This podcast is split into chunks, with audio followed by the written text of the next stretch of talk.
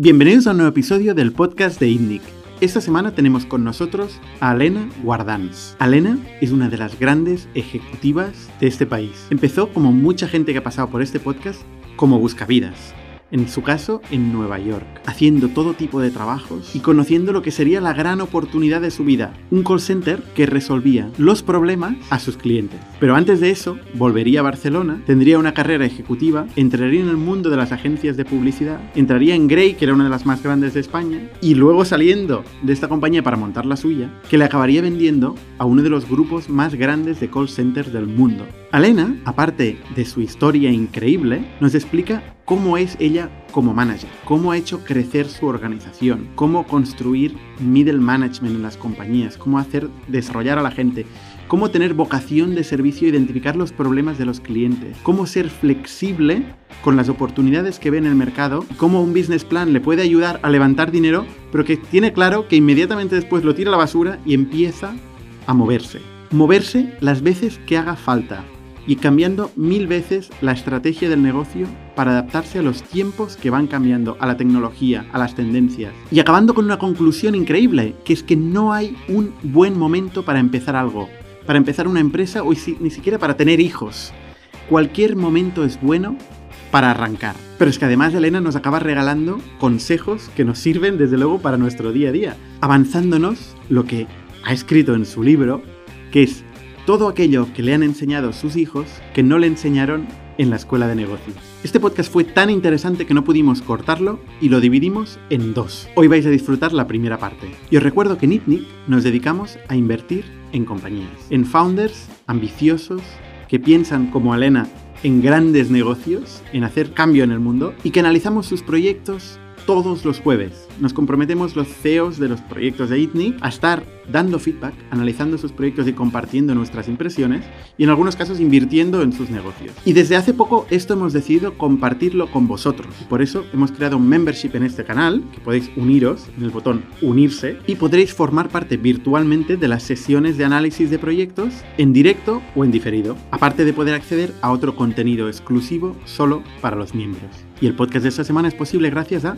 Factoria, la plataforma de recursos humanos que permite olvidarte de la burocracia. Es imposible estar en el año 2021, en plena pandemia, en la era del remoto, sin tener toda la documentación, toda la información y todos los procesos absolutamente digitalizados y automatizados. La selección, el clima laboral, la performance, las nóminas, las ausencias, el control horario, todo esto hoy en día se puede automatizar. Dedícate a hacer crecer tu equipo, a invertir realmente en tu equipo, en ofrecerles información en tiempo real de gestión, porque es la única manera que va a llevar a tu empresa a tener éxito. Muchas gracias Factorial por hacer posible este podcast y sin más os dejo con la sabiduría de Alena Guardans.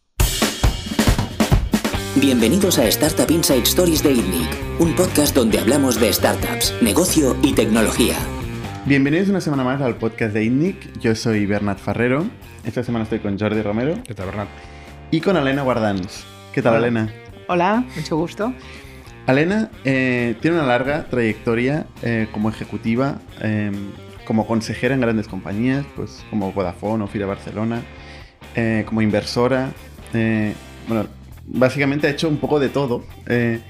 Y, y, creo que hoy sería muy interesante entender tu historia, Elena. Em, ¿cómo, ¿Cómo empieza tu carrera? ¿Cuándo, empieza a dedicarte al negocio? Bueno, primero yo diría dónde empieza la idea del negocio. ¿Vale? ¿Cómo, cómo empieza mi, idea de que quiero crear una empresa? Antes que eso, o sea, como ejecutiva, ¿cuándo empieza a trabajar en negocios? ¿Cuándo... Bueno, yo empiezo, yo empiezo por eso yo primero de todo, eh, yo hice, estudié en Barcelona en, en ESADE, y luego fui a hacer un máster, eh, terminé con un programa de intercambio en un máster en Nueva York, New York University. Eh, ese programa duraba seis meses y decidí quedarme en Nueva York. Y, ¿Qué año era este más o menos? Pues era hace muchos años. Era el año, estuve en Nueva York del año 84 al año 86. Ok. Y mm, en mi familia, eh, mis padres siempre mm, no, o sea, nunca tuvieron ninguna duda en invertir en estudios. ¿vale? Todo lo que fuera estudios, podías pedir lo que quisieras, que, no había límite. en estudios. En todo lo demás... Mm, había más límites. Había mucho límite, mucho límite, ¿no? Pero, pero para estudios nunca hubo ningún límite. Entonces, cuando yo fui a Nueva York, para los seis meses, todo perfecto. Cuando terminé ya en la universidad y decidí que, que me quedaba en Nueva York, allí se cerró el grifo. Y, y entonces pensé, bueno, pues eh, voy a buscar trabajo en, en, Nueva York. Y me puse a trabajar en Nueva York. Y, y tuve mm, distintas experiencias y, y, una de ellas luego fue una que me quedó y que fue luego la base para que más adelante yo creara mi, mi, mi empresa. Eh, pero bueno, entonces volví a Barcelona y... ¿Qué hiciste en Nueva York? ¿De qué trabajabas? En Nueva York estuve... Uh, trabajé en muchas cosas, uh, algunas muy divertidas, por ejemplo, en una de, de en un anticuario que vi un anuncio que pedían a alguien que tuviera gusto europeo. y bueno, soy europea y tengo gusto. Algún gusto tendré, ¿no? Exacto. ¿vale? Y entonces era un trabajo muy interesante porque era acompañar a, a, los socios a subastas y explicarles lo que, lo que tenían que comprar y lo que no. O sea, realmente hiciste de todo. Sí. Era un poco eh, lo sea, que te ibas encontrando. Lo que me iba encontrando y qué tal. O sea, y en este caso, como comprenderás, no tenía ni idea de lo que se tenía que comprar y en esa época tampoco existía internet para informarte y, y entonces yo la única condición que les puse fue que mmm, me tenían que avisar un mes antes de que hubiera una subasta para que yo me organizara mi agenda y no era tanto para organizar mi agenda, sino que era para conseguir el catálogo y estudiármelo de arriba abajo y saber lo que, lo que valía y lo que no valía. Esto era un trabajo. En otro trabajo que aprendí muchísimo del servicio de atención al consumidor fue atendiendo mesas en un restaurante. Camarera. Camarera. Y en un restaurante eh, muy divertido eh, que se llamaba El Internacional, de Miralda y, y Guillén, no me acuerdo cómo se llamaba de nombre, eh, que era, bueno, servíamos albóndigas y cosas muy, okay. muy españolas y que tuvo muchísimo éxito en, en, en Nueva York. Y luego eh, estuve, también estuve trabajando en la Oficina Comercial Española, haciendo estudios de marketing, de cómo introducir uh, vino en Estados Unidos. ¿Todo esto a la vez? Todo a la vez. Ah, toda la vez, porque el restaurante trabajaba solo sábados y domingos por la noche. Eh, ¿Cuánto tiempo estuviste en Nueva York? Pues en esto estuve un año y medio. Un año y medio. Entiendo que sin visado, ¿no? Sin visado, una situación muy precaria. Y, la, y... La, la, vuelta fue un poco por eso. ¿eh? Cuando decidí volver a Barcelona, fue para decir, bueno, ya, ya está bien de vivir tan en precario y... y... Además era una, era una Nueva York eh, relativamente peligrosa. La de la era, era, era más, Nueva más York, duro, ¿no? Sí, sí, Era, era duro, pero al final, cuando la gente dice Nueva York, una ciudad tan inhóspita y tal, al final, en Nueva York, en París o en Barcelona, al final mmm, los barrios son barrios. Mm. Y, y, y en todas partes, al final conoces al del bar, al de, al de la tintorería, allí hay mucho más tintorería que aquí, al de... Los cono conoces a toda esta gente y toda esta gente al final te acoge, te, te, te, acompaña y te olvidas de que vives en una ciudad tan, tan grande. Incluso me acuerdo de... En, Estados Unidos, en Nueva York especialmente, hay muchísima gente que, vive en la calle, pero muchos de ellos son gente que antes estaban en, en hospitales Uh, y entonces hubo unos uh, médicos que decidieron que, la gente que tenía problemas uh, psíquicos y así estaría mucho mejor en sus casas que en el hospital. Claro, eso la teoría es muy bonita, pero luego en sus casas nadie los quería y entonces esta gente terminaron todos viviendo en la calle. Entonces hay muchísima gente en la calle que, que no es que sean pobres, sino que, que tienen problemas mentales importantes. Y recuerdo que tenía uno que vivía muy cerca de, de, donde yo vivía y que cada día al salir yo del metro se me abalanzaba encima y me pedía dinero, ¿no? Y un día le dije, mira, yo no tengo tanto dinero, cada día, cada vez que salgo del metro me pegas un susto de muerte, uh -huh. vamos a acordar que me pidas dinero una vez a la semana, no todos los días. Entonces estuvimos un buen rato pensando qué día de la semana me iba a pedir dinero. Al final decidió que el martes. A partir de eso, cada día al salir del metro oía unos gritos desde lejos, cada día. Today is Tuesday, today is Tuesday, y daba igual el día de la semana que fuera, ¿no? Pero Pues esa gente, por ejemplo, pues me acuerdo, ¿no? Pues que al final te acabas haciendo, pues, pues amiga de esta gente. Es una comunidad. Es una comunidad. Y esta persona a mí me protegía, porque como tú dices, era, era un barrio, bueno, el barrio que vivía era especialmente peligroso. ¿Qué barrio era? Ellis Village que ahora mm. es como luego pasó a ser muy de moda, muy de moda, en aquella época había... pero en aquella época había mm. mucha droga y siempre que hay droga en un barrio pues, pues es muy peligroso, ¿no? Sí, era el crack, ¿no? Sí, en aquella época. Sí. Y, y, entonces esta, esta, persona cuando, cuando alguien se me acercaba salía a, a, defenderme y a protegerme, ¿no? O sea que digo que al final los barrios en, en cualquier ciudad uh, te, te, te, protegen. Entonces el, trabajo que tuve, solo para finalizar con, con, finalizar con Nueva York, el que te inspiró. Trabajé, sí, el que me inspiró eh, es que trabajé en el inicio del inicio de, lo que luego sería un contact center, que en ese momento se llamaba un answering service. Uh, se llamaba S'il vous plaît Answering Service y era una compañía francesa. Um, y entonces allí atendíamos llamadas, era muy interesante. Um, en Nueva York vive toda una población que, que está esperando la llamada que le va a cambiar la vida. Que es, son todo pues, artistas, músicos, actores, actrices, uh, fotógrafos, uh, que esperan ¿no? el día que les llamen y que pasarán ¿no? a ir a Broadway o para, a ir a Broadway o, o, actuar en tal sitio o en tal otro. ¿vale? Y todos estos mientras están trabajando de camareros o, o de lo que sea. Soñando. Soñando. ¿vale? En esa época Mm, es, importante recordar que, por supuesto, no había móvil, no había ni fax, no, no, no, había nada. Internet. Tampoco había internet. hay que recordarlo porque... Tampoco había internet, o sea, no había absolutamente nada. ¿no? Entonces, ¿qué hacíamos en esa empresa? Tenían una cosa modernísima, que, que en España todavía no lo teníamos, que era que tú podías desviar tu línea de teléfono a esa empresa. ¿vale? Entonces, toda esta gente lo que hacía era desviarnos sus llamadas. Y nosotros, cuando entraba la llamada, en un ordenador de esos terribles verdes, que todas las letras eran en verde, que no es terrible, allí me aparecía, cuando entraba una llamada, están llamando a John Lurie. ¿Vale? John Lurie es músico, saxofonista. ¿Vale? Entonces yo contestaba al teléfono diciendo, buenos días, estudio de John Lurie, como si fuera su secretaria. Y entonces, uh, entonces yo luego tenía una indicación, por ejemplo, en el caso de John Lurie, que me decía, uh, John Lurie llama normalmente a las 12 del mediodía para saber si tiene mensajes. Entonces, si me llamaban a las 10 y me pedían si John Lurie podría actuar en el Blue Note y que tal, yo decía, pues mire, en este momento no está, tomo nota, creo que volverá hacia las 12 y se podrá poner en contacto con ustedes o sea, el concepto de contestador automático no se había inventado. Existía el contestador automático, pero para esta gente... No querías que se cayera en un pozo, ¿no? no claro, ellos querían no perder, no perder esa, esa llamada. secretaria virtual que existe Era una ahora, secretaria ¿no? virtual. Private Assistant. ¿Cuánto pagaba John Lurie para... Para, para... ese servicio? Sí.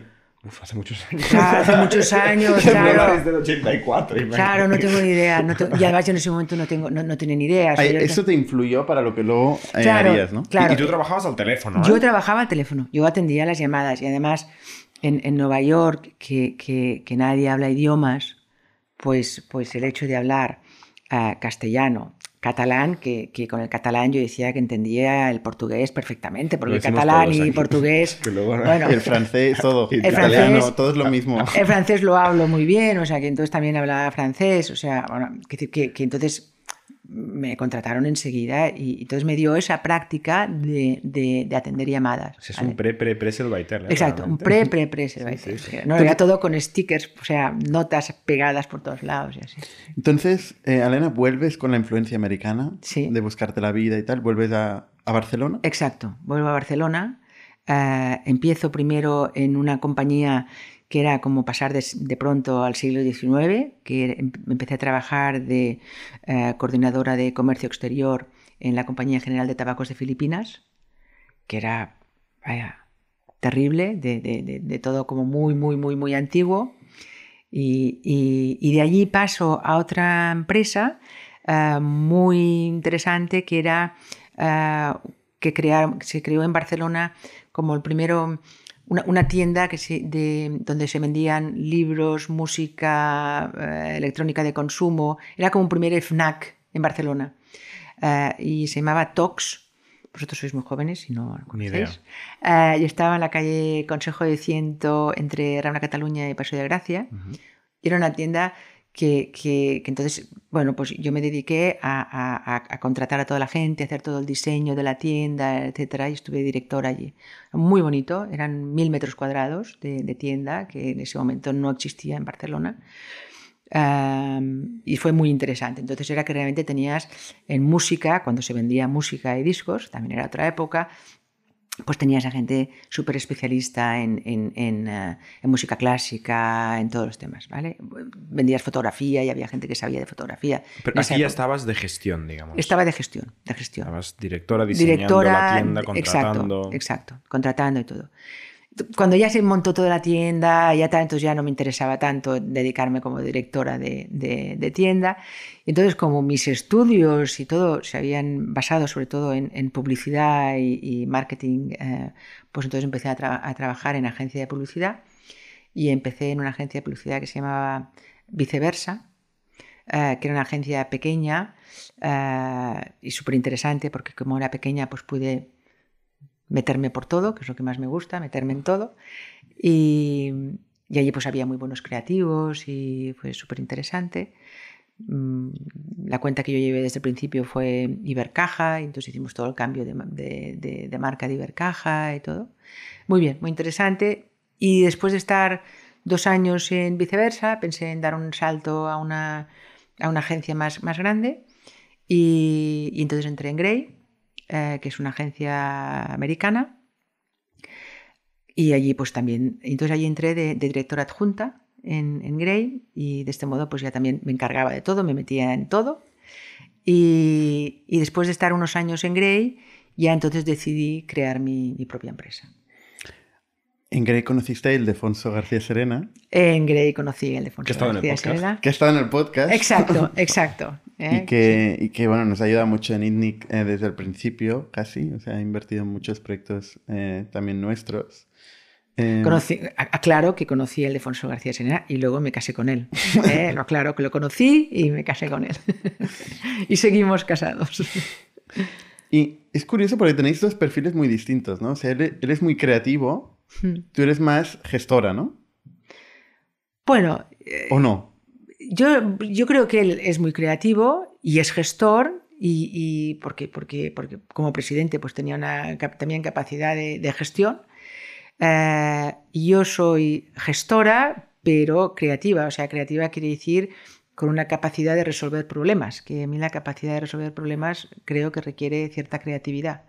Efectivamente. Y, y yo creo que básicamente eh, mi, mi- mi punto fuerte es, es deshacer nudos, ¿eh? o sea, de, de encontrar salidas donde otras personas no las ven. Y, y eso yo creo que es, es creatividad. ¿eh? O sea, es, eh, en ese sentido que nos, nos, mm, combinamos bastante bien porque creo que él, su fuerte es la creatividad, pero es un buen gestor. Ujú. Y, y- y mi fuerte es la gestión, pero con bastante creatividad. Los dos en el fondo habéis tenido el mismo rol durante muchos años, ¿no? Sí. que es de responsable final de una compañía, director general, CEO, Sí. presidente, como lo quieras llamar. Bueno, y en los dos casos Es que sí que transmitís, tú transmites más orden y más organización, ¿no? Y de Sí. fondo transmite más, más Sí. caos y, y Sí. creatividad e innovación. Pero en Pensar fuera de la caja, ¿eh? Ildefonso es... Se le ocurren cosas que Totalmente. a la mayoría de gente no se le ocurren. ¿no? Totalmente, totalmente, totalmente, es así, es así. Yo, mm, yo le digo, eh, digo, yo creo que, que- que me enamoré en, en- en los cuadros que hacía allí, que empezaba a sacar ideas, ideas, ideas y ponía un... ¿no? Eh, es, realmente, es realmente así. eh, es, ah, sí. Entonces, desde Grey, tú empiezas a pensar en tu propio negocio. Bueno, la verdad es, ah, siendo sincera, cuando mm, empezamos una relación, ah, Ildefonso y yo, eh, yo decido irme de la compañía. Ah, O sea, estabas incómoda estando en una posición de dirección adjunta sí. con una relación personal Sí, con el él- presidente de la compañía. Él no lo entendió ni en ese momento y nunca me lo ha perdonado. Eh, Que te quede- fueras de Grey. Que me fuera de Grey es algo que, que siempre sigue saliendo de vez en una cuando. mujer y perder una ejecutiva. Sigue, sigue saliendo de vez en cuando. ¿eh? Ok. Eso o sea, es algo que ha quedado allí, que, que, que ¿por qué? Ok.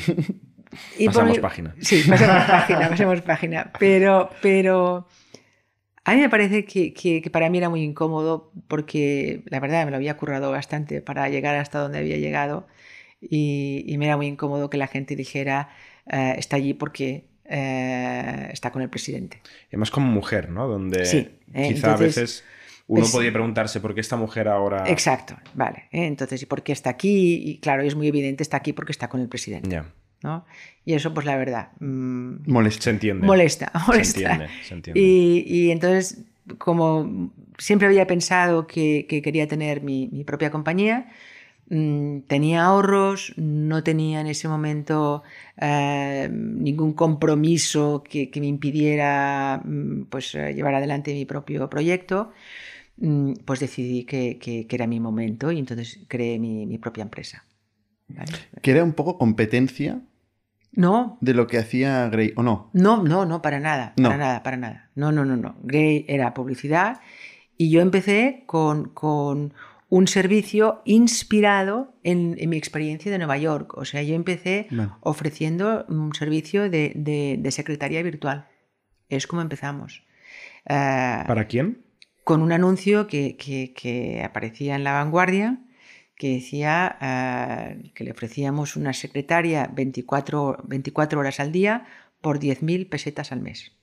Que estos son 60 euros. Ahora 60 que es ridículo, euros. pero bueno, sí. Bueno, 60 euros es ridículo, 10.000 pesetas parece No, no, por bastante. eso, que habría que 10.000 ajustar con la pesetas, inflación. eh, Sería más sí. que 60 euros. Entonces, sí, eh, pero esto era, ¿Y esto era a, escala nacional? a escala nacional. O sea, ¿eh? por toda España, cualquier persona que quisiera un- Exacto. una secretaria o un secretario, o era todo secretarias. Era todo secretaria. Una secretaria virtual Sí, Entonces, llamaba a este número. En- no, era entonces, esto lo, lo- o sea, cuando creé la empresa, tú ya podías desviar, entonces tú desviabas el tu teléfono a singular, que es como se llamaba la compañía. Y entonces, el singular me aparecía, aparecía en pantalla que estaban llamando al doctor Grau. Y entonces nosotros O dábamos sea, tenías ya horas, una base de datos, tenías un poquito horas, de tecnología. sí, ya un poquito de permitía. tecnología, entonces dábamos horas de visita al doctor Grau. Y tú eres especialista, perdona, en, en tecnología, en telefonía, en, comunica en, en marketing un poquito, sí, por lo que has dicho, pero En, en marketing y- y pues nada, ¿eh? no pasa nada. No, Quizá eras eh, en- generalista en- y en tenías esta visión completa. Y, y- y en ganas de, de- de- de que la cosa funcionara. Y eso es lo más importante. Claro, Para eso es lo cualquier- más importante. Para cualquier negocio. O sea, ¿no? la tecnología, tú no tenías una especial visión de el ordenador era esto y la telefonía. No, tú dijiste, No. esto puede pasar y que alguien lo haga. Sí, pero fíjate, por ejemplo, cuando, cuando yo pedí un crédito a- a- al banco para, para empezar con el proyecto, ¿vale? O sea, porque mis, ahorros me servían para, para poder sobrevivir yo sin, sin, sin ganar nada, pues tenía previsto pues unos dos años, ¿vale? Y en cambio, y, y pedí un crédito para poder arrancar con el negocio. Hice un business plan maravilloso, que, que- pero súper bien hecho, ¿vale? Que consiguió darme el dinero. ¿Vale? No se cumplió nada de ese, de Bueno, ese lo más importante, conseguir el dinero. Conseguir el dinero, conseguir el dinero, ¿vale? Pero luego lo que aprendí que, que- que lo más importante para, para- para que funcionara el negocio era saber ir dando vueltas cada vez, ¿sabes? O sea, adaptarte a lo que iba pasando. O sea, tirar el business plan a la basura. y- Exactamente, y exactamente. escuchar el mercado, ¿no? O sea, es decir, o sea, no, no, lo más importante no es el business plan. Es como tú has dicho, el business plan se hizo para conseguir el dinero. Ya está. Olvídate del business plan. ¿Vale? O sea, lo más importante es que esto funcione. Como sea que esto funcione. ¿Vale? Entonces, ¿por qué digo eso? Porque en el business plan, viniendo yo de marketing, hice un fallo del, o sea, de esos imperdonables. ¿Vale? Que fue copiar el consumidor americano, hacer un copiar y pegar España. a España. Que España me vas de a los- de decir los tú, 90, ¿no? me vas a decir tú que sí, estamos hablando del año 94. O sea, vas a decir tú qué tiene que ver. O sea, es decir, en Estados Unidos está el concepto de, de- de que nunca puedes perder una llamada porque puedes perder una oportunidad de negocio. Está el concepto de que una queja es un regalo, porque una queja te permite mejorar tu servicio, tu empresa, tu producto, ¿vale? Y ese concepto pues hace que la gente atienda muy bien al consumidor, siempre. Sí. y atienda muy bien cualquier llamada. También los sueldos dependen muchas veces de esta atención, de este servicio. ¿no? O sea, exactamente. está todo orientado Exactamente. ¿eh? O sea, yo cuando, para que esto vaya bien. Sí, o sea, yo, por ejemplo, cuando, cuando trabajaba en, en Estados Unidos, que trabajé en un restaurante, por ejemplo, el sueldo eran 10 euros la noche, 10 dólares la noche. O sea, nada. Y las propinas. te- Y te con las propinas yo podía sacarme cada noche 50 Claro. o 60 dólares. Que es más que lo que se cobra aquí. Claro. Pero, pero era todo De propinas. fijo. Pero lo que quiero De decir, fijo, de fijo. Pero lo que quiero decir que era todo propinas en el Sí, sentido sí, que te esforzabas mucho, te esforzabas ganar. mucho en ganar Mm. esas, esas Sí, propinas. ¿vale? Entonces, ¿qué pasó? Que al empezar aquí el negocio, y, y yo me dirigía más que, me dirigía a mi, el- mi, mi target, el que yo pensé que era mi público para, para ofrecer el servicio, eran emprendedores, ah, por ejemplo, muchos arquitectos, atender que, mientras que estaban en la obra, mientras que estaban con clientes, que yo pudiera atender su teléfono, ah, médicos, consultas, que, que mientras que estaban en el hospital, normalmente muchas consultas durante la mañana el médico estaba en el hospital y por la tarde atendía su consulta privada, a toda esta gente, ¿vale? Pues muchas veces la respuesta era decir, oye, la gente ya sabe que por la mañana no estoy, que me llamen por la tarde. Ya volverán a llamar. Ya volverán a llamar. es importante. ya volverán. Si es importante, ya volverán a Sí, llamar. sí. Eh, exactamente. ¿Vale? Por tanto, mm, el servicio no funcionaba tan bien. Y cuando conseguías a alguien que, que pensaba, oye, pues este es un buen servicio y, voy a contratarlo, pues normalmente era alguien que evidentemente el negocio le iba bien enseguida. y ya tenía secretaria. Entonces, bueno, cuando le empezaba a ir bien, Claro. lo primero que hacía que era contratar a una secretaria. Es decir, ¿Pero de tu empresa? O sea, te no, robaba? No, no, no, una no, ya no era una secretaria virtual, era una secretaria real, ¿no? O sea, que, que si nos iba bien, Ya. moría, y si no, Ya. pues, entonces que costaba mucho. Entonces Pero algo fue- cambió, ¿eh? Porque... no, duró un tiempo, pero entonces empecé a, des- a- a- a girar, por eso te decía, ¿no? Que, que es tan importante poder ir adaptando Vale. el, el- el negocio hacia... Vale, porque el business hacia- plan era 100% secretaria virtual. 100%. Entonces, como yo venía de, de publicidad, pues espera, porque aquí hay un buen negocio en publicidad. Entonces lo fui desviando hacia publicidad. Entonces, la publicidad, eh, mm, me entrevisté con muchas agencias y allí es donde empezó otro tipo de negocio, que era atender llamadas de promociones que hacían las agencias de publicidad. ¿vale? Es decir, me acuerdo que creo que una de las eh, primeras promociones que hicimos fue, por ejemplo, para, para mm, Freshenet, Ujú. que, que en Navidades, si mandabas las coronillas de, de- de la botella, pues te mandaban un CD a casa. ¿vale? Pues nosotros hacíamos, la gente llamaba, entonces nos, nos preguntaba, le explicábamos, pues tiene que meter la coronilla, tal, no, no tiene que meter dinero, no tiene que hacer nada, tal, y pide el CD. Carísimo, ¿no? Esta campaña. Muy cara, muy cara. Y entonces luego nosotros atendíamos las llamadas y entonces luego atendíamos las llamadas de, oiga, que yo he pedido, me acuerdo que en ese momento estaba el CD de Carros de Fuego de la película. Entonces, eh, yo he pedido el CD de Carros de Fuego y, y me han mandado el CD de no sé qué. Entonces, usted no se preocupe, que le mandaremos el CD de no sé qué. ¿vale? Entonces, hicimos muchas, em- empezamos en publicidad y luego empezamos también con compañías grandes y atendíamos servicio, por ejemplo, por la noche. Por ejemplo, una de las primeras empresas grandes a las que teníamos servicio fue La Vanguardia que en esa época, también para recordar, uno de los negocios más importantes de la vanguardia eran los anuncios por palabras. Eh, entonces, todos estos anuncios, nosotros, a partir de las 7 de la tarde, nos llamaban a nosotros y nosotros... mm, O sea, os llamaban anunciantes para Anunciantes. comprar espacio en la vanguardia. exacto, y para ¿Y dictarnos el vanguardia? anuncio. Para dictarnos el anuncio. Tenía un equipo in-house en horario de oficina Eh, exactamente. y decidía externalizar a, partir el de las, horario... a partir de las 6 de la tarde, sábados y domingos. ¿Anuncios por palabras? ¿Qué significa? Anuncios por palabras era ventas de pisos, ah, busco empleada de hogar, Mm. Vale. ah, me ofrezco de empleada Sí, de sí. hogar, ah, se busca... Y eso era por teléfono. No, eh, no, cogías el anuncio por teléfono y entonces aparecían páginas y páginas Sí, sí, de la sí. vanguardia Pero donde se lo publicaban. por teléfono. Era todo por teléfono. O sea, hasta aquí erais inbound, ¿no? O sea, recibíais... Siempre, sí, siempre, siempre era inbound. Vale. Sí. Y tú aquí eras empresaria con un crédito. Aquí era empresaria, Sola. tenía el 100%. No tenía socios. No tenía socios y era el 100% de la, de, de- de la compañía. Y no levantaste inversión No, ni, tenía ni más crédito. O sea, Ni más sobreviviste. crédito, sí. Con lo que Ah, arrancaste, sobreviviste. Empecé con tres personas, ¿eh? Empecé con tres personas, Empleados. tres empleados.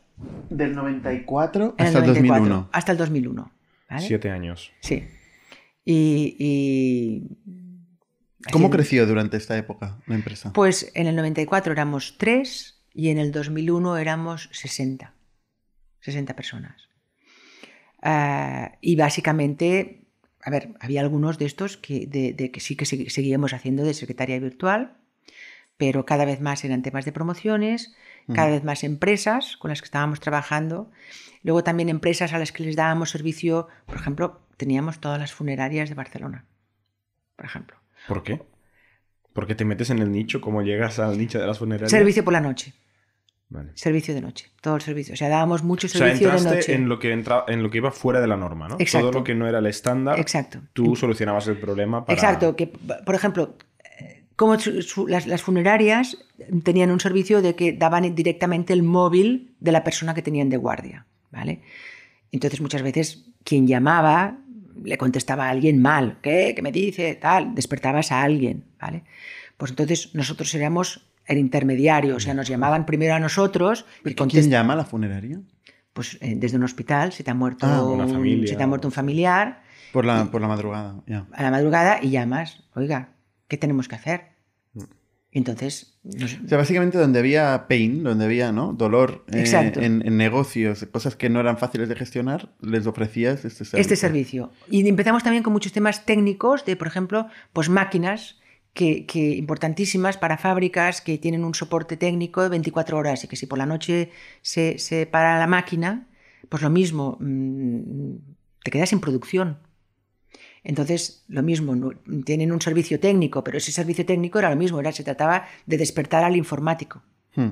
Entonces Claro, pero, éramos- pero vosotros no sois del informático. Entonces, este tipo de servicio, con esas 60 personas que ahora llamo a una funeraria, que tengo que hacer no sé qué, con, con- desde un hospital, eh, luego una, una máquina que no... Sí. O sea, ¿cómo lo haces esto? ¿Cómo, ¿Cómo lo empiezas a organizar esto? Bueno, pues entonces teníamos lo que se llamaba el pool, que era que gente que, que atendía todo este tipo de, de- de llamadas. O sea, era la misma persona, el de la Era funeraria la y el de la máquina, ¿eh? Y el de la máquina. Y, y siempre era, o sea, nosotros desde el principio ¿eh? había un, un- un tema que funcionaba con cualquier, con cualquier cliente, ¿no? Que era como el lema de la compañía. Es decir, cuando usted llama, nosotros le resolvemos el problema. Esto era la situación. Nosotros se lo resolvemos. Y haremos lo que haga falta para resolvérselo. O sea, nosotros no somos el técnico, no somos el de la funeraria, pero ya ha llamado, ya no tiene que, no tiene que llamar a ninguna otra parte. Nosotros se lo resolvemos. Y eso a la gente, pues, pues le sorprendía muchísimo. ¿vale? Y eso era, o sea, si ya llamaras para una promoción de que, de que no había recibido el, el CD que te correspondía, no se preocupe, nosotros lo vamos a solucionar. Entonces éramos nosotros que llamábamos a la compañía distribuidora, oiga, que ha pasado esto, nos aseguráramos de que, de que le volvían a mandar el de esto, les volvíamos a llamar, lo han recibido, está correcto. Quiero decir, que era a partir de- de que entraba la llamada, nosotros resolvíamos. Era justamente lo contrario de cuando llamabas a un sitio que te decían, espere que le paso con el que sabe, entonces tenías que volver a O contar este toda la historia. número, o ahora Pero- estamos pero y, no, cerrados. y no tenías que despertar al señor que estaba durmiendo Sí. con el móvil. Sí, pero entonces lo despertaba yo en lugar de que lo despierte un cliente, que es distinto. Ya, claro, ya, lo despertaba yo. Que en esa época, volvamos al principio, en esa época no había móvil. Luego aparece primero el busca. Entonces, también es distinto que nosotros llamemos a un busca que yo le diga a un cliente que llame a un busca. Mm. ¿Vale? O sea, nosotros pasábamos mensajes a buscas antes de, de que busca, que normalmente los que estén viendo este programa no sabrán ni lo que es, ¿eh? en el busca ¿Tú mandabas un, tenías? Yo tenía uno. Tú, tú tenías todos los gadgets. todos los gadgets. Era muy pequeñito. Muy pequeñito, tenía- ¿no? Era- una yo- cosita no, yo era así. pequeñito cuando bueno, lo pero el. Busca también. El Busca era- era un un, cacharrito sí, un cacharrito, sí, que entonces te aparecía un mensaje. Ibas a la cabina telefónica y... Y ibas a la cabina telefónica y llamabas, ¿no? Entonces, en este caso, pues le aparecía pues, al, al que estaba de guardia, llama singular, que tienes un. ¿no? Hay un problema o hay una incidencia. ¿Qui- Entonces, ¿Quién conseguía los clientes? ¿Quién iba a ver la funeraria? Yo. ¿Tú vendías? Yo vendía. Yo vendía. sí. Mi, mi función principal era, era vender y hacer la formación a, a- a la gente. ¿Y, de- y las de la empresa. operaciones? De, entran las llamadas, hay una cola, mm, turnos, toda esta... Hay una complejidad Sí, operativa importante, sí. ¿no? Entonces teníamos un... Eh, ¿Este es tu fuerte también? ¿Tú No, una- no, Entonces con- contraté una, una empresa fantástica de, de, de Vic, que se llama Inducontrol, y, y con los que seguimos trabajando desde el año 94 hasta hoy, el año 2021. Eso sí que fue una buena llamada, la de Eso la empresa fue- de- Esto le cambió la vida también. Eso fue una 30 gente- años casi sí, de relación. Sí, sí. Una gente fa- fantástica de Vic que, que siempre me acordaré porque siempre, siempre que les llamaba, siempre me hablaban de que hacían, mu- siempre había niebla. Pero- y era una gente fantástica. Bueno, ¿Qué siguen hacían? siendo una gente ¿O fantástica. qué hacen? Pues ellos son los que nos ayudaron en toda la gestión, en hacernos todo el programa, para atender las llamadas, en, en- en todo el tema de las colas, o sea, absolutamente en, en- en todo. Luego nos- también nos hacían todo el programa de, de contabilidad, bueno, nos lo hacían todo, todo. Eran La realmente... infraestructura. Sí, todo, el- todo el tema... Es mm, importante, ¿eh? Para sí, una compañía así. Muy, muy importante. Sí. Entonces, desde el año 2001, ¿qué pasa? Ahí, En el año mm, 2001, eh, yo ya, mm, en ese momento, se tienen que hacer inversiones realmente importantes en tecnología. En el año 2001 ya empieza, ya tenemos internet, tenemos móvil, eh, el negocio cambia mucho. También es verdad que cada vez que aparece, primero el móvil, primero el busca, luego el móvil, la gente te- me dice, ya se te ha acabado el negocio, porque ahora con el móvil ya no tienes negocio. Y yo, "No, hombre, no, yo lo incorporo, yo lo incorporo, ¿vale? Mm, pero que te tienes que ir adaptando, pues, pues, pues a dar otro tipo de, de- de Totalmente. negocio donde lo incorpores realmente, ¿no?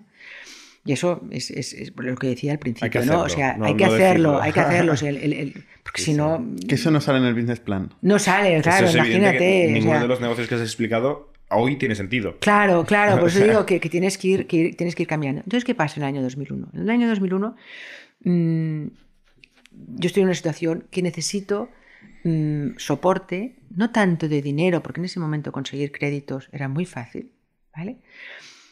Si tenías un, ya no solo un buen business plan, sino además ya tenías un histórico bueno, lo que a mí me faltaba era soporte de tecnología. ¿vale? Me sentía, mm, no es mi fuerte, había aprendido mucho ya hasta ese momento, pero no es mi fuerte. Y por otra parte, eh, las inversiones en tecnología, igual que ahora, ¿eh? te vale lo mismo invertir para 60 empleados que para 600. Por tanto, con 60 empleados no puedes hacer esa inversión. Y entonces era, éramos Hay que crecer. Claro, se tenía que crecer. Éramos demasi- una empresa demasiado pequeña para poder invertir. Y ¿Qué- si no invertíamos, la empresa? cerrábamos. Pues en ese momento, pues yo creo que estábamos como en, en 30 millones de pesetas. Ujú. ¿vale? Es Y siempre fue rentable. Siempre fue rentable. Desde el primer año. Desde el primer año. ¿Vale? A ver, rentable, yo cobrando poquísimo. ¿eh? Bueno. Digo yo porque los demás cobraban. O sea, yo por eso me pongo yo delante, porque, porque los demás sí que cobraban, ¿vale? Pero en Por- 2001 sí cobraste. Claro, el 2001 sí. Venga, 2001 vamos sí. al 2001. La transacción. Exacto. Entonces empiezo a buscar compañías que, que- que me permitan crecer y que me aporten este, este conocimiento. La verdad es que mm, fue todo, o sea, si me preguntas entonces cómo conseguiste el inversor y, cómo fue y tal, de pronto hice como en varios sitios, no, pues estoy pensando en, en hacer eso y de pronto tuve tres ofertas. ¿vale? Sin- o sea, que no fui, no, no, no fui a través de nadie, ni con una consultora, ni con un... No, en reuniones con gente, amigos y tal. Oye, pues no, pues estoy pensando en que quizás... Pero qué amigos. O sea, tenía que ser amigos con capacidad de comprar una compañía. No, esos amigos, no, ninguno, ninguno de ellos me compró, pero oye, pues yo trabajo en una compañía de seguros que quizás a la compañía de seguros le interesa, por ejemplo. Ah, y fue uno. Otro, oye, pues eh, nosotros trabajamos con, con- con una empresa como la tuya, pero que es americana, en, el- en otro país, que quizás le interesa entrar en Barcelona. Eso fue otra. Vale. Y, y la tercera, ah, una agencia de publicidad, BBDO, que me dijo, oye, pues a nosotros, nosotros estamos buscando justamente ah, un- un- una operación como la tuya en Barcelona ah, para crecer con ellos. ¿vale? O sea, que fueron lo- los tres casos. Entonces, la caso- el caso de la compañía de seguros no me interesó porque era absorbernos Mm. y, y quedarnos dentro de una compañía de seguros y trabajar solo para una compañía de seguros y, y desa- y que desapareciera la empresa. O sea, no, no, no, a mí me hacía ilusión seguir con, con- con mi empresa. Eh, en el caso de la compañía americana, querían comprar una empresa mucho más grande en, en Barcelona y encontraron una compañía más grande en Barcelona, pero les gustaba yo para que dirigiera esa empresa, ¿vale? Que yo les dirigiera la empresa. Entonces era... Se encontraron dos empresas. Sí, pero entonces lo que le interesaba era que mi empresa desapareciera y contratarme a mí como, como, como directiva para esa empresa que Vale. compraban, ¿vale? Claro, tampoco era lo que, yo, lo que a mí me interesaba. Y entonces BBDO tenían esa empresa especializada en, en- en servicio, muy enfocada a servicio tecnológico, muy enfocada en, en- soporte de tecnología, con mucho valor añadido, muy diferencial a todo lo que había en, en España, muy parecido a lo que hacíamos nosotros en el sentido de que nosotros éramos en ese momento como una boutique, estábamos posicionados en el mercado como una boutique. Eh, y entonces me sentí muy cómodos, con, con- muy cómoda enseguida con, con todo el equipo de, de Selvatel, todo que eran alemanes y, y no todos hablaban inglés. Eso es una... No es verdad, cuando dicen que todo el mundo en Alemania habla inglés. ¿Y no, tú hablas no. alemán? No, no Nein. hablaba alemán, era nein, he ido aprendiendo, pero no lo hablaba. Y, pero entonces sí, decidimos eh, con, con Selvatel y Selvatel compró la mayoría de la compañía. ¿vale? De viceversa. No, No. de singular. Ah, de singular, perdón. De singular, de singular. ¿eh? Entonces era el año 2001. Entonces compró la, eh, la compañía. Y entonces hubo un, un- un pacto con, con, con Selvatel de que compraba. Ahora es que tampoco. No, no, Si el no Baitel, es- perdón, ya tenía jefe o jefa para España. No, No. no, no, no, Selvatel no tenía nadie. No en tenía España. nada de No tenía, no tenía vale. nada, no tenía nadie ni nada. Selvatel tenía en, en Alemania y poco más. Vale. ¿Vale? Y con el tiempo se acabaría con- convirtiendo España en la, Exacto, el negocio o sea, principal de Selvaiten. Sí, exactamente. Entonces convertimos en. Entonces, lo quiero decir que en, en ese momento, mm, mm, no es por, por no, no, no, no decirlo, pero no recuerdo muy bien la cantidad de dinero que pagaron, pero tampoco era mucho. Lo que sí que quedamos es que a partir de, de- de la compra, el 100% de los dividendos siempre se distribuía. ¿Vale? O sea, es decir, que De, es- de esta nueva entidad que De sería esta nueva- España, ¿no? de esta o sea, nueva tú lo entidad que que no era querías es que todo se fuera a Alemania Exacto. Era, y tú eso tuvieras un bonus como empleado no. directivo. tú Entonces, querías tener Selvatel un- era S.A. Selvatel S.A. Y era relativamente independiente con su profitability. totalmente independiente. Bueno, totalmente, sí. Totalmente independiente. Era Selvatel S.A. Y, y entonces acordamos que, que- Porque si entrabas en que todo se seguía invirtiendo en la compañía, pues dije, no, no. Que es, muy, Entonces, que es muy fácil que se te vaya. claro, que, a la que-. Puede tener interés estratégico la, la central por, por algo, pero tú Exacto. te quedas aquí en la alineamiento de nada, intereses sin nada, brutal, claro. sin nada. Entonces, Y eh, el cap table de Selvatel S.A. era un gran porcentaje. ¿Te acuerdas de cómo estaba repartido? sí, sí, sí, no, no. Entonces yo tenía en ese momento el 10% de, de, de Selvatel. Elena 10% y los alemanes, el no- y el Selvatel alemán 90%. Era el, el 40 y no sé qué en BBDO y el 40 y no sé qué... Los ah, alemanes. Los alemanes. Vale. Selvatel. Y al poco tiempo ya fue el 90% eh, Selvatel Alemania y el 10% yo. Vale. ¿vale?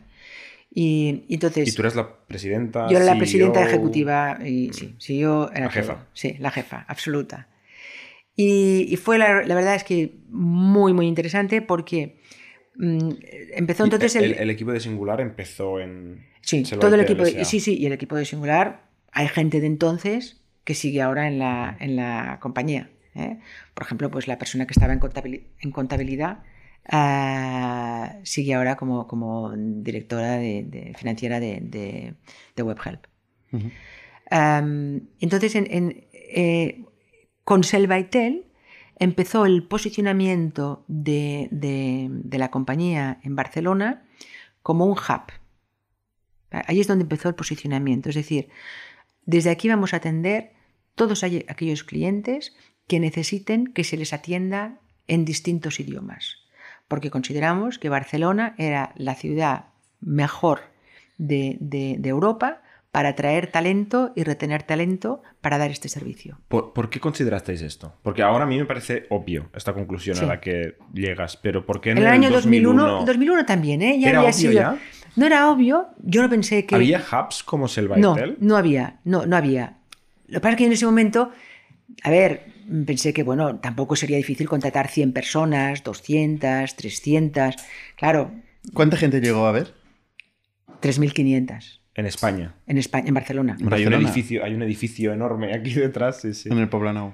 Sí, Bueno, ahora en el no, pero al principio estábamos en la calle Guitar mm, con Berlín y teníamos luego, y ampliamos en un edificio en Berlín, Numancia, y luego ya nos fuimos a, a- a Diagonal, pues o sea, hay- en, Tre- en. 3.000 3.500 personas de todos los países, ¿no? Sí, de todos, los, de todos los países, de Europa, básicamente de Europa. Que, que yo entiendo que, o sea, encontrar italianos o españoles, franceses que vengan aquí, pues vale. Pero alemanes, por ejemplo. Bueno, alemanes en esa época mm, era muy fácil. ¿Sí? Ahora cada vez es más complicado. Pero alemanes era muy fácil. O sea, tú les ofrecías. Para empezar, en, en- en todos los países de Europa hay un concepto que, que nosotros no tenemos y que es una pena que no tengamos. ¿Vale? Que es el concepto de que una vez has terminado tus estudios, tu carrera, la que sea, antes de empezar a trabajar, te pasas un año sabático. Y eso es un concepto muy europeo Sí. y que me parece interesantísimo. ¿vale? Entonces, ese año sabático te lo tienes que financiar de alguna manera, porque no todo el mundo es rico como para pasarse un año sin, sin hacer nada. ¿no? Entonces, ese año vas, vienes a Barcelona, tienes un trabajo ¿En que no es estresante, en Selvatel, que no es estresante, ¿vale?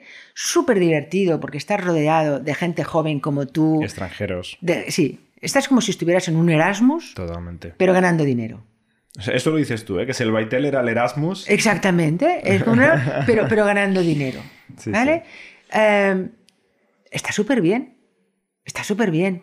¿vale?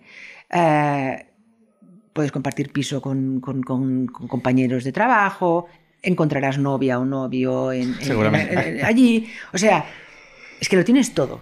Y un trabajo que repito, o sea, necesitas cuando estás en el trabajo hacerlo, pero, pero no es un trabajo que luego te lleves problemas a casa, que para mí eso es lo estresante. No hay una del trabajo. grandísima responsabilidad. No hay una que grandísima responsabilidad. 24-7, ¿no? No, la responsabilidad es cuando estás allí, que intentamos que el trabajo lo hagas bien, invertimos en ti, información, etc. ¿vale? Entonces, piensa que más del 50% de la gente viene por llamada interna. Es decir, un alemán que está aquí y llama a todos sus amigos y les dice, oye, esto es un chollo, Venid a Barcelona. venid a Barcelona.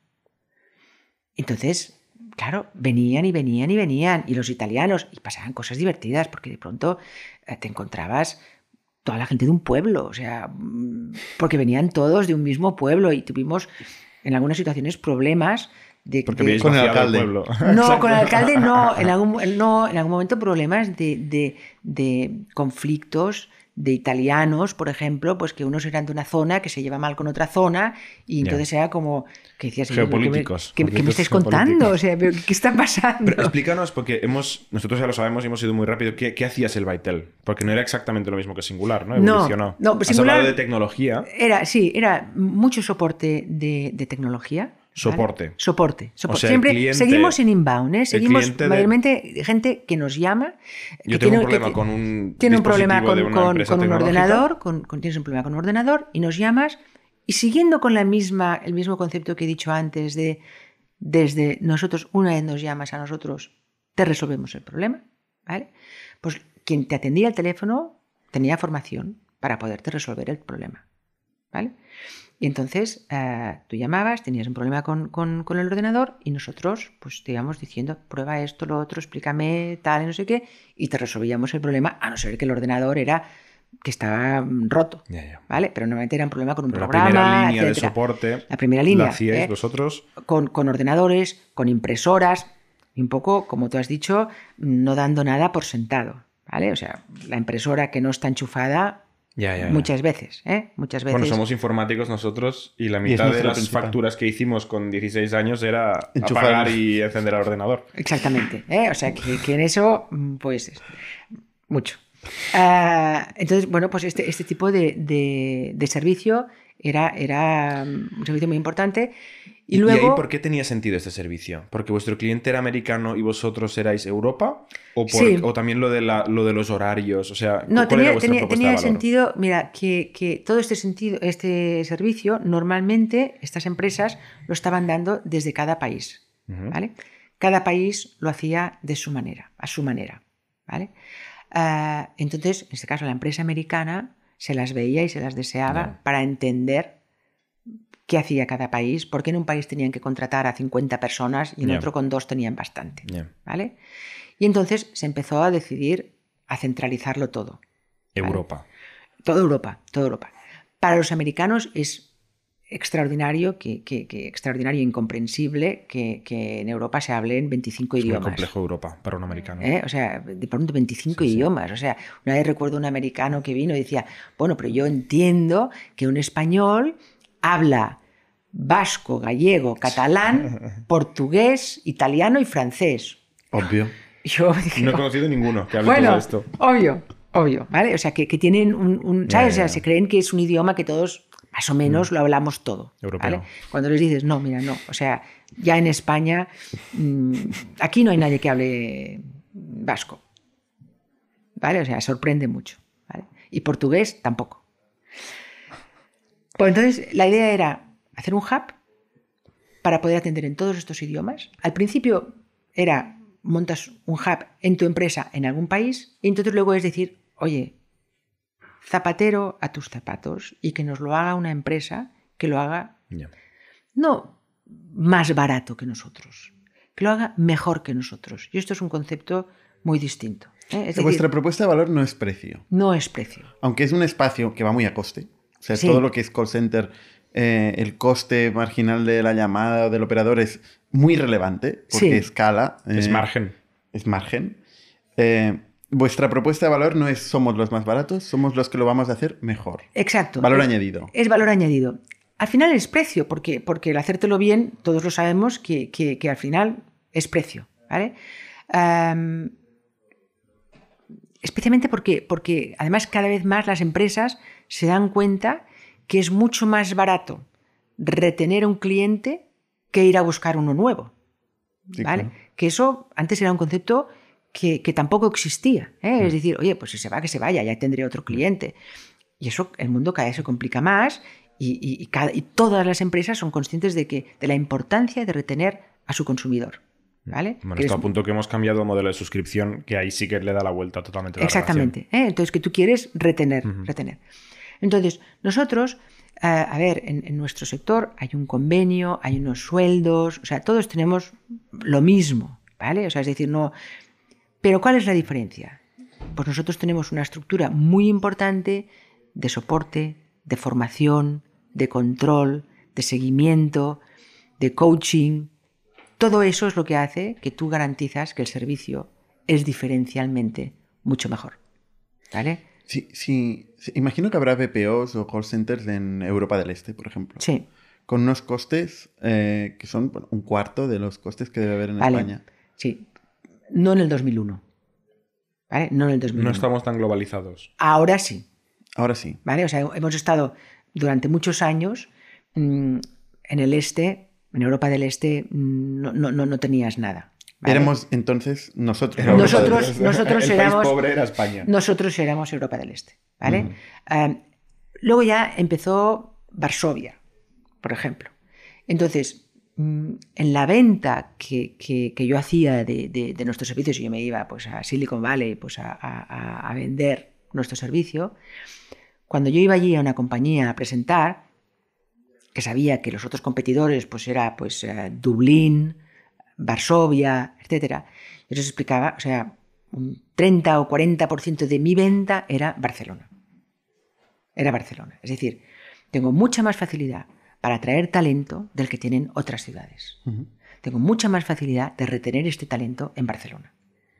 Te deberían haber dado una medalla de, ¿no? de, Sí. de honor de de Barcelona. Trayendo tanta gente aquí. Claro, Sí. ¿eh? que, que- que la diferencia es decir, porque mucha gente, y es verdad, mucha gente de esta que yo digo que viene aquí, primero para este año sabático, luego ve que, oye, yo en esta compañía puedo desarrollar una carrera profesional.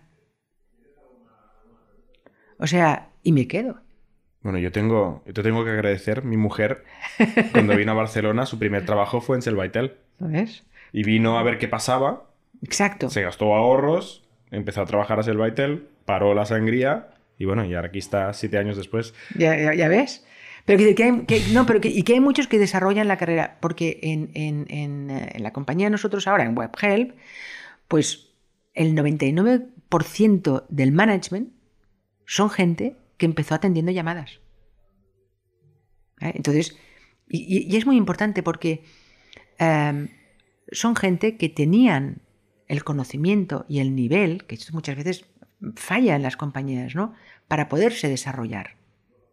Hay muchas veces, mm, pues bueno, el principio de Peter, de que empiezas a, promocionar a gente que no tienen la capacidad y que los colocas en la posición en, que, en, que, los matas, los matas a ellos y a la empresa, ¿vale? Pues en cambio nosotros esto no nos pasa, porque tenemos gente que están más que preparados, ¿vale? Que vienen aquí, que aceptan trabajar, o sea, tenemos un nivel muy superior de gente, de, de nivel, del que tendrían en, un call en el que solo haya, hubiera nacionales. Hmm. Eso es bueno y malo, ¿eh? porque también se queman antes. No, no se queman antes, porque los que no se van a desarrollar, que estén aquí un año o dos, ya nos va bien. Con un año o dos... ¿Cuál es la, permanencia típica? Pues eso, en, si no te desarrollas en la compañía, eh, tenemos un average de unos 18 meses.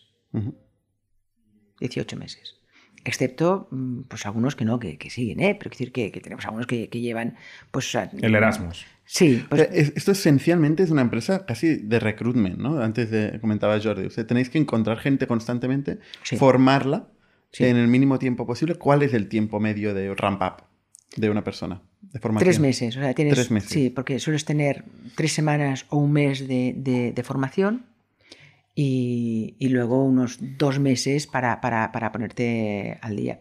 A ver, es verdad que cuando en, en algunas campañas que hacemos para clientes que, que, tienes puntas, ¿no? Pues a esa formación, a esa gente se les da una formación muy específica para poder, poder entrar de forma inmediata, ¿vale?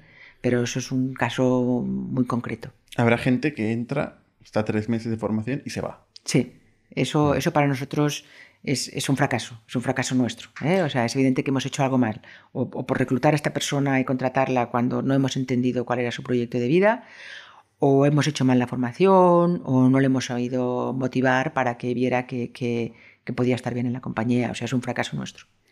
Una pregunta con esto. Em, ¿Qué nivel de transparencia das al cliente? O sea, en este ejemplo, cuando contratáis a alguien y se va, esto es un. alguien pierde dinero ahí, ¿no? Esto es un pequeño fracaso económico. Eh, el cliente está totalmente blindado y tú le dices, yo te doy personas productivas por este coste y yo me como los, los malos el marrón me lo como yo. Eh, los problemas laborales españoles, los costes de despido, todo esto lo asumes tú y le blindas, digamos. Totalmente, totalmente. O sea, tú vendes ya el fully loaded, ya en plan, cuando funciona te costa esto. Totalmente, totalmente. ¿Vale? Ah, esto es muy bueno para el americano, sobre todo, porque proteges de las leyes laborales españolas. Incluso, exactamente. Incluso a veces sí que tenemos discusión con eso porque, por ejemplo, em, a la hora de, escoger a la gente, a veces que clientes dicen, yo quiero escoger a, la persona que va a hacer estas ventas ¿no? de B2B, yo quiero ser, tengo, quiero tener mi palabra en esto. ¿no? Y muchas veces se equivocan. ¿No? Y, nos cuesta. Y tú te comes reemplazar a esa persona. Claro. O sea, tu margen. Eh, sí, pero, a ver, todo está en el precio. O sea, ¿no? Al final aquí no, no, se pierde dinero. No, no, no, pero como más transparente es, eh, menos margen necesitas. No, pero, pero, pero decir que, que, en este caso nosotros, por experiencia, ¿no?